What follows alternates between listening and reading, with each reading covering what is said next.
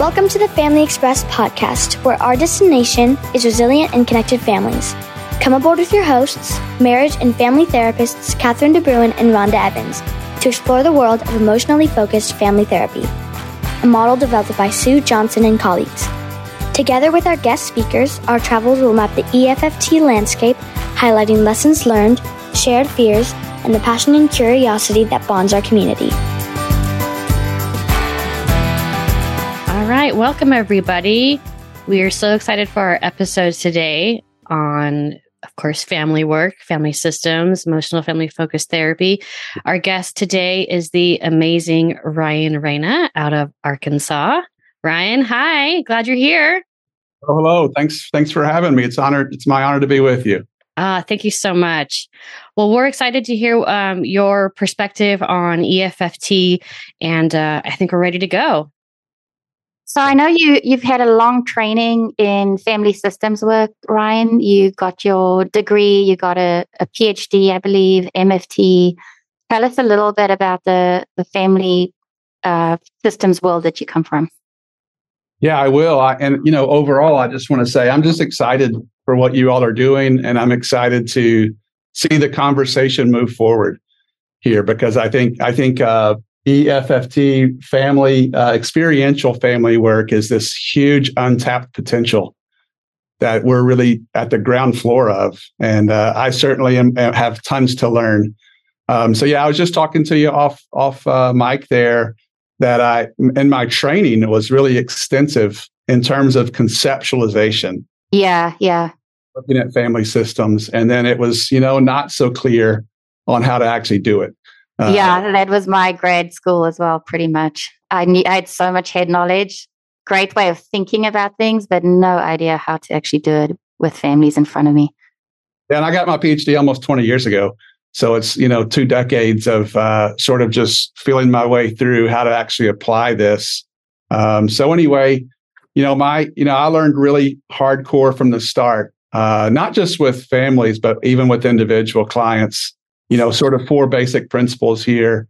One is that all behavior makes sense in its context, and specifically the relational or attachment context. And then two, uh, and these are pretty radical thoughts actually, uh, that that all human behavior is an effort to define the nature of relationship between two people. Uh, there's two. Ooh, uh, you yeah. might have to say that one again. Yeah, I'm writing. I'm writing notes. Yeah, credit that to a guy named Dr. Wendell Ray, who's a, a brilliant, brilliant systems uh, professor. And then number three is that all individual behavior is a part of a whole. So pretty obvious there. And then uh, that to some degree, all behavior has a homeostatic function, that everyone's behavior is sort of inadvertently an effort to maintain the, the balance of a system. And, and so if you lose that orientation, then it kind of takes you over to a pathologizing view. Mm-hmm, mm-hmm. And like a very individualized focus too. Linear, you know, linear causality, uh, patholo- pathologizing, which is quite popular these days. You know, right. advent of social media and cancel culture has taken all those ideas to the next level. Uh, and then you see us paying the price as well as a society. I won't go that direction, but I think it's pretty important those, those four concepts. Thank you so much for those. Um, we, we are off to an awesome start. Let's let's roll. So that second one is blowing my brain around. I think you said something like all behavior is really about trying to figure out the relationship in front of you. Yeah, the, the, the verb that was there is to define, actually. Yeah, that all human behavior, inadvertently, of course, outside their awareness, is mm-hmm. an effort to define the nature of relationship between people. And, you know, I, I didn't go into this and I don't want to get too philosophical, but, you know, that the mammalian brain structure above all wants to survive. And to survive, we have to find our herd. Mm. Outside the herd, the body won't downregulate. Right. So that's that's what we say in my local clinic is that the one thing all our clients have in common is they've lost their herd. Yeah. So when you're so w- tell us a, a, little bit about the family cases that come into your clinic, and you're saying with this really strong conceptualization, you can see it in terms of this big picture, right? Like when you see I'm sure many kids are referred with problematic behaviors. You just naturally go to thinking, like, what's happening in this family system? Not just kids, adults as well. You know, so if I, you know, my office is four and a half miles from a, a university of 35,000 students. So, you know, every fall, uh, and like half of them from Texas, by the way. So that's kind of a running joke here. Uh, so we get we get all kinds of calls from mamas from Texas, you know, uh, which mm. is and sometimes not so funny because their kids have have come mm-hmm. to campus and are having a really hard time. And so when they come in, anxiety, depression, eating disorders, those sort of things, one of the things that we have to do really quickly is find not only what's going on with them, but where is their herd? Mm-hmm. Who do they have in their life? You know, not just for support, but even how they dance uh, with roommates, how they dance with their society, where their family is, what what was the condition of their family when they left home. All those are just as important factors in their anxiety as you know their ability to cope or, or whatever else you might conceptualize. But but locally, you know, and this would be my one of my biggest sort of, I don't know, complaints or challenges. Um, maybe barrier is a better word. Is that there's such a steep curve to get into family therapy? I, I would say profound. Um, that's that's really harmful. You know, one of which is a significant amount of our family cases end up being about custody. So we have parents dropping off their kids. And, and not only is that not helpful, you know, but th- there's even ulterior motives around they want the therapist notes and lawyers, oh yeah oh yeah lawyers will sometimes send people here just to get ammunition yeah battle and that is I would say I'd say about 70% of our cases in our clinic are also high conflict divorce cases. So I know what you're saying. So that retires many, many family therapists and play therapists because it's like that's not what I'm trained to do. That's not why I'm here. So that's that's really unfortunate, you know, and kind of along that same steep curve, um, we have such a linear culture. Mm-hmm. Uh, people literally think that their their children's behavior is individually it's just their issue it's unrelated to what's going on in this broader system so it's a whole lot of let me drop them off you know, when do I need to be back to pick them yeah, up? Yeah. Yeah. Hold on, hold on, hold on, hold on. So you are really talking about like parental buy-in and buy into this family systems approach, like how to get the whole family in the room, how to get parents involved. Yes, and we're swimming upstream culturally because people just don't think of it that way. And, and I'm not saying parental blaming. It's it's easy for the family therapist to to just think it's all the parent's fault, and it's not that simple, right? There's the MFT research that shows uh, uh, MFTs who who don't have children tend, mm-hmm. to be, tend, to be, way harder on parents than therapists that do have children. I could right? see that. That makes sense. I think I was like that too. And then we've got the historical research that showed that mothers always used to get blamed for any family problems. Right. Yeah. So we, you know, we we kind of try to outlaw the teaching of parenting in our clinic, you know, because that's that has a shaming effect, it has a de-empowering effect, and frankly, it's a lot harder than it looks. And yet, we need them because they are the ones that have the power in those systems. And so uh, that, but that's that curve. It's just really, really hard to get that buy-in. Yeah, that's a good way to say it, Kathryn. Yeah, thank you. That is a tremendous barrier. I think a lot of our listeners face is when you've got that family systems perspective how do you convince the parents that they're important? They're the most important to their, their family structure and to their child's mental wellness. And so, as you face that barrier in culture, in your clinic, in your state, um, w- what are some of the ways that you approach this? A good question. I, am I'm, I'm open to learning here because we don't have it down. But you know, I, as you say that, I flash back to 2009 uh, a large organization, the, the, largest organization, I think, in the state, uh, brought me in to, to, to speak to 115 clinicians uh, that work with kids. You know, and I was asking for show of hands. How many times do you get family in? How many times do you get family as a main player? And it's just was just negligible. Right, right. You're gonna you're gonna get me or all upset now and standing on a soapbox myself because I'm in the play therapy world. And clinicians love play therapy and they go to these massive conferences and that's all they want to do. And I, I can barely ethically teach anymore in the play therapy program because I just think that we're going in the wrong direction. We're focusing more and more on the child. The child's already the identified patient and maybe getting a bit philosophical and political, but I think in an American culture, th- there's such a child focus already in our families in the way we do family life. Right. And that's not good for the child because it's a distortion, a distortion of reality. The world is not built around you. So it's this, this tricky balance between secure bonding attachment, but then also the tolerance of disruption and, and letting kids realize that they're part of a team. Everywhere they go, is this, this is a team sport. And so learning how to function in that way is key. And, and I'll say this to your point, Kathryn, we can both get on a soapbox. Yeah, yeah. I'll come back to your question at some point, I promise. But I, I, I supervise a lot of play therapists and I have tremendous respect for what they do. I have I have too much knee and back pain to get on the floor that much. yeah. I love that they do. Uh, but I'll say, but I'll put fit tension there to say, hey, do you remember being 10 years old? Do you remember being 11? If you go home and your life is total chaos, and unsafe, what do you want? Someone to play with you or someone to get in there and fight for your family system? Mm. That's not a, not a hard question to answer. Yeah. Oh, let's pause there. That feels, that hits all of us, I think. And I don't mean that to be negative towards play. I think it's awesome, but right. there, there needs to be something more there because no one, no one answers that question differently. It's like, yeah. Yeah. That's yeah. a good way to bring it home. Wow. You want to say mm. more about that or shall I continue?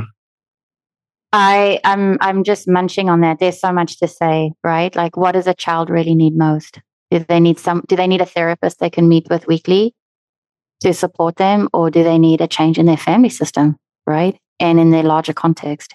Or both. Or both. Yeah. Yeah. Right. Play helps the, to unlock some of the the the processing but to unlock the processing with nowhere to go with it, yeah, uh, or yeah. to go or to go to a lack of safety, uh, is that is that potentially harmful? Right, right, right. Mm-hmm. And it, it's a difference between first order change and second order change. But you're right; it can also put children in a harmful position if they're learning how to open up, they're becoming more insightful and aware, but then going home to a very broken system where they have to keep up their defenses actually. Right.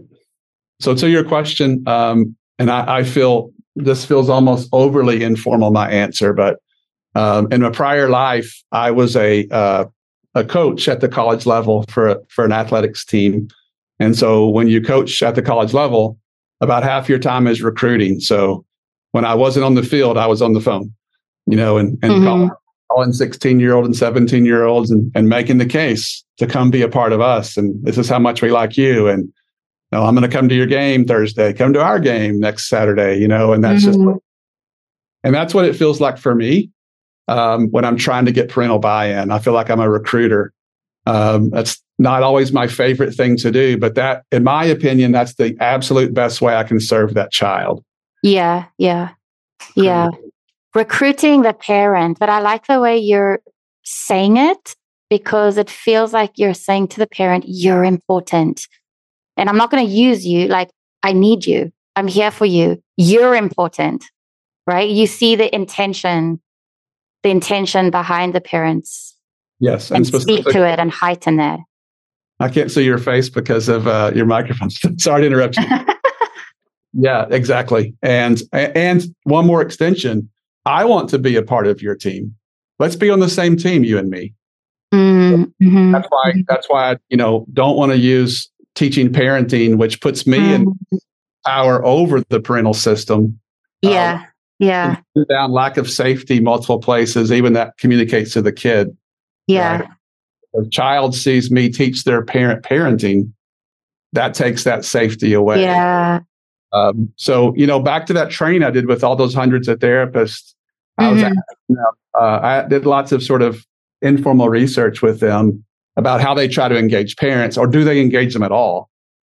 And one of the big things that we found is, and here's the example I use you would never take a depressed person in and within 20 minutes of meeting them, start giving them solutions for depression.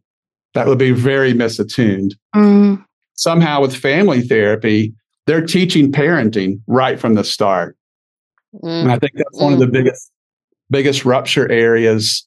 And instead of spending time saying, "Hey, let me get to know you as as a mom or uh, whomever it might be," this is really hard, huh?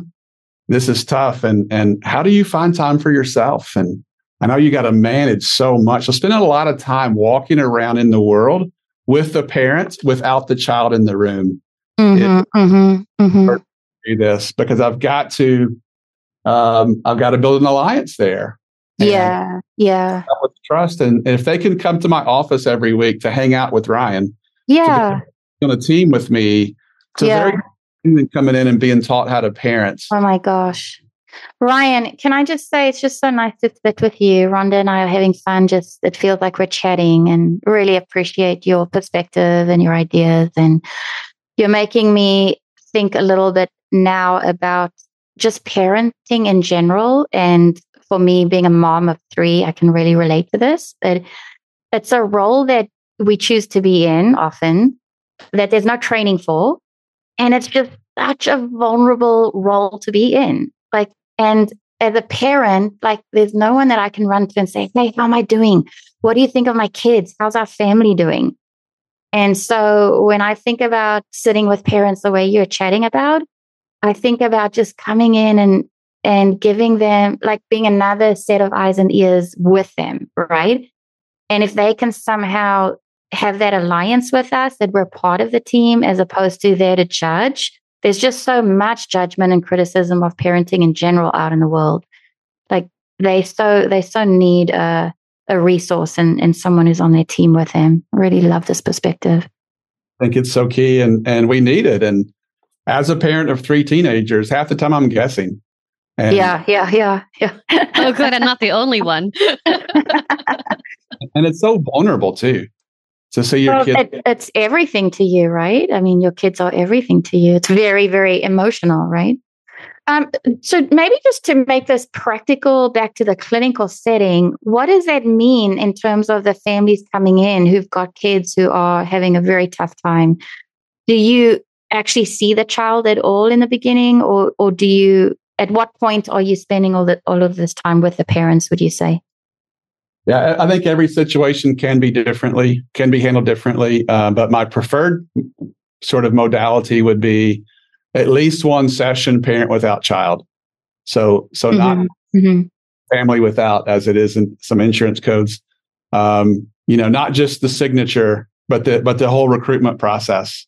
You know, my goal is for them to feel like I, we are on a team. Trying Yeah. to difficult. So For- you'll approach the family with that hope, the parents with that hope, and if they buy in right away, you'll spend the majority of your time with the parents. Um, but sometimes you've got to even work towards being able to have that access. Well, especially early, yeah, especially early. And I just start to talk about, look, you know, we generally kind of have some plans about how to help kids who struggle the way little Jimmy does. Uh, Mhm. But the plans have to be adapted, and we have to work as a team to find mm-hmm. this. The only way we'll get it right is to have trial and error. And we've got mm-hmm. the team approach. And and usually people when they hear that, I, I think it's even helpful to frame of there is a plan out there, Yes, yes, what little Jimmy's going through. yes, that, that implies it's not because you're deficient. It implies yes. what little Jimmy is facing is difficult. And, and Yeah. it's got trial and error thing. And I don't know the answers either, but we can find it together. Yes. And so we've got, we have a plan, but we have to adapt it to your particular family system. And for that reason, we need to get to know all of you. Oh, and specifically to little Jimmy's struggles, because Mm. that externalizes this a little bit. Okay. So I want to I want to adjust the family system towards something external as opposed to something's wrong with with you. It- So within the family. Gotcha. Yeah. then I like to rotate subsystems. That's the way I was trained. I have some great colleagues who uh, are hardcore. They won't even start until the whole family's there. All the sim- I respect that hmm structural heritage. Carl Whitaker, others who did it that way. Uh, I I just found I, I kind of like, and it's it's perhaps more practical to rotate a little bit subsystems. So in other words, a session or two with with the parent who has most engagement, trying to recruit the other parent if there is one. Mm-hmm. Some time child alone, sort of building that alliance, you know, and then when when it seems like both pieces are ready, doing some dyads, you know, and then we would love to stay in that dyad set, uh, dyad or triad as long as as they can is kind of how I try to do it. Yeah, yeah, that sounds wonderful. You really get to know the system little by little. I like that a lot. And then I'm also thinking of what I run into in those situations is the anxiety in the family system and that the parents carry because of the child's symptoms. And how do you how do you manage that that angst or that pressure to to get to the you know the problem and the solution? Yeah i don't know that this is answering your question but something i want to say. Yes. Uh, and for a long time i just thought you know this is kind of just my own anxiety and perhaps it is but as i've got gone through this profession i'm like no i think that is important if if a parent has something really negative to say about their child uh, in particular about their identity. It's one thing to say, you know, little Jimmy's having a hard time, but mm. they're going to say little Jimmy is a horrible this or whatever. I want them to bring that to me without little Jimmy. Mm-hmm. Mm-hmm. That's one of my little secondary or, or third level goals early on in, in Family Without is I want them to vent their frustration at me. Okay. Like get it out in the open. I don't want them to tell me about their frustration with little Jimmy in the room. Yes. Send yes. that to me to protect his his his or her identity. Um, and and so I'm sort of waiting for the parent to have that out of their system. Yeah. Start to do uh, conjoint kind of work. I think that's oh, okay. Really- okay, I get you. I think that's really profound. I've been uh, on the high conflict divorce cases, having the two parents come in and be in the same room if they're able to. And while that is productive time, I find it's very important to also give them each an individual session because there's just so much more that is said and laid out when they're not in front of the other person. And so I guess in the same way, like with parents, just having that ability to really vent about their kiddo, what they're struggling with, and if we don't have the parents in the room without the child, then do we miss that, right? Does that get blocked in the system emotionally? Absolutely. Mm-hmm. And then moving it forward just a little, and then we can go where you want to with this. But, you know, as steep as the front side is, the back side of family is amazing. Fast, right? Oh my gosh. Once there's breakthroughs, when you're accessing yeah. that caregiving system, it's so strong once the once the blocks are removed, it's such a beautiful thing to see the the growth, healing, um, development change. Yeah, yeah, yeah. So, because it's it's in it's intrinsic in the system, right? It's like this magic bullet that you're, you know, touching on, and it's it's not a, a, a thing we have to create. It's just it's naturally there if we can unlock the potential, right? even uniquely so, because when couples have powerful breakthroughs, they still have so much habitual hurt that sometimes mm-hmm. mm-hmm. months before they can actualize these new corrective experiences. Whereas kids have so much neuroplasticity. Mm-hmm. Three or four corrective experiences with a with a parent, and they can just adapt adapt to it really quickly. And and then when the parent sees the kid change their behavior, it soothes them. Yeah, yeah, yeah. In waves, it's such a beautiful thing to watch. I saw this play out in a session. I was working late uh, just two nights ago with this um, blended family, and the teenager came in letting her parents know that she wants to spend more time with the other bio parent. And she put it out as a declaration I've decided I'm going to spend way more time with, you know, the other parent. And the mom's heart was crushed. Hey, she was, it was just like the worst thing she'd ever heard. Anyway, long story short, an hour and a half later, talking through all this stuff, the, the, the mom and her new partner were able to tell this teen that they do family game nights because it's the primary way that they can connect with her. And she had this epiphany. She's like, wait, so we do all those game nights just because you know that I love playing games? You do that for me? And the whole thing turned around. to her leaving with them and saying, Can we go home and play a game together? Uh, it was just remarkable when she she had just been so frustrated, you know, in the relationship, not feeling their love and care, doubting that it existed. And the moment that she got a glimpse of how much they actually are caring for her, she softened and they were relieved and they went home like bonded. It was remarkable. Most adults can't do that that quickly. So right, that's what, right. Mm-hmm. And they're lucky to have you. I mean, look at what you just said. You know, you spend an hour and a half with hour them. and a half, and there it goes. you stayed focused on what it's like between being together, yeah. right? Yeah, yeah. Symptoms of the child, which is hard. It's hard to yeah. get there just uh, working through all those emotional barriers and getting back to the basics, which are naturally there, that those parents adore their kid. What did what did you mean by most adults can't get there?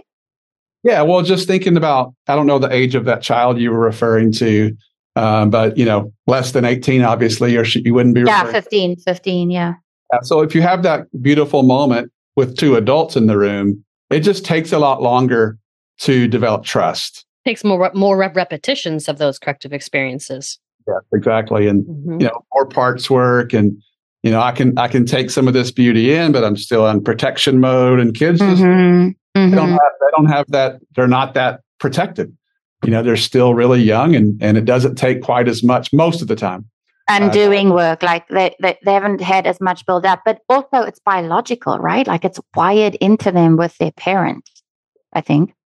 Yes they truly need the parent. I mean, not only not only like emotionally, but in other ways too. So there's a, a, different form of vulnerability. So if you can move those blocks, I mean, it's such a it's stunning to me at times how quickly people can take in a whole new way of being together.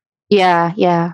I actually want to go back to I want to undo what I said. I don't think it's so much about it being a biological connection to the parent. I think it's because it could happen with any caregiver, like even a, a foster parent but it's the fact that that child has has been raised by that parent right that attachment is is wired into their system yeah i i, I do and I, I do think there's biology here in in really weird ways so because i've been a foster parent as well in my personal life have biological kids and i've had a, oh yeah but they're even though they they weren't my um, genetic biology like they don't grocery shop they, they don't know how the heat in the house works, right? So there, there's an, an, a built-in vulnerability, a built-in mm-hmm, mm-hmm. various attachment need that's there. Mm-hmm. Just not mm-hmm. Work with adult to adult. They have to depend on whichever caregiver is caring for them. Absolutely, they do. Yeah. yeah. Mm-hmm. Wow. Well, it's it's, is- it's taking me back, Ryan, to your to your quote about these are the ones who have lost their herd, right? Because the herd provides care, provides protection, provides a, a pathway to survival.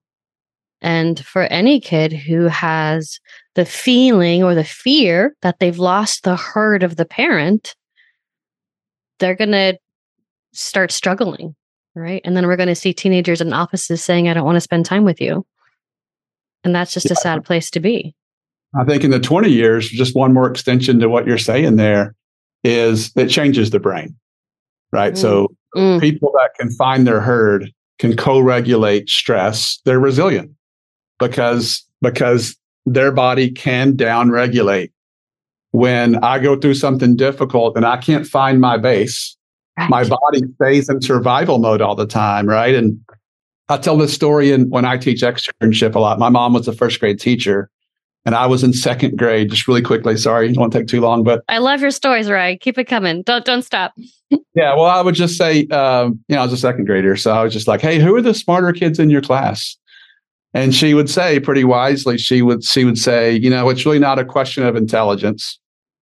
You know, some of my kids, they wake up and and it's a nice, peaceful morning, and they have a hug and they have breakfast and they you know they have someone drop them off at school or the bus and they come in and their brains are in a space where they're ready to take in new information other kids wake up to the sound of violence and someone breaking a beer bottle and they don't have breakfast and they're being screamed at and they got to find their own clothes and walk to school and they come in and their brain is just not at a place to take in new information so it looks like it's an intelligence issue when it's really a safety issue, or we would say an attachment issue.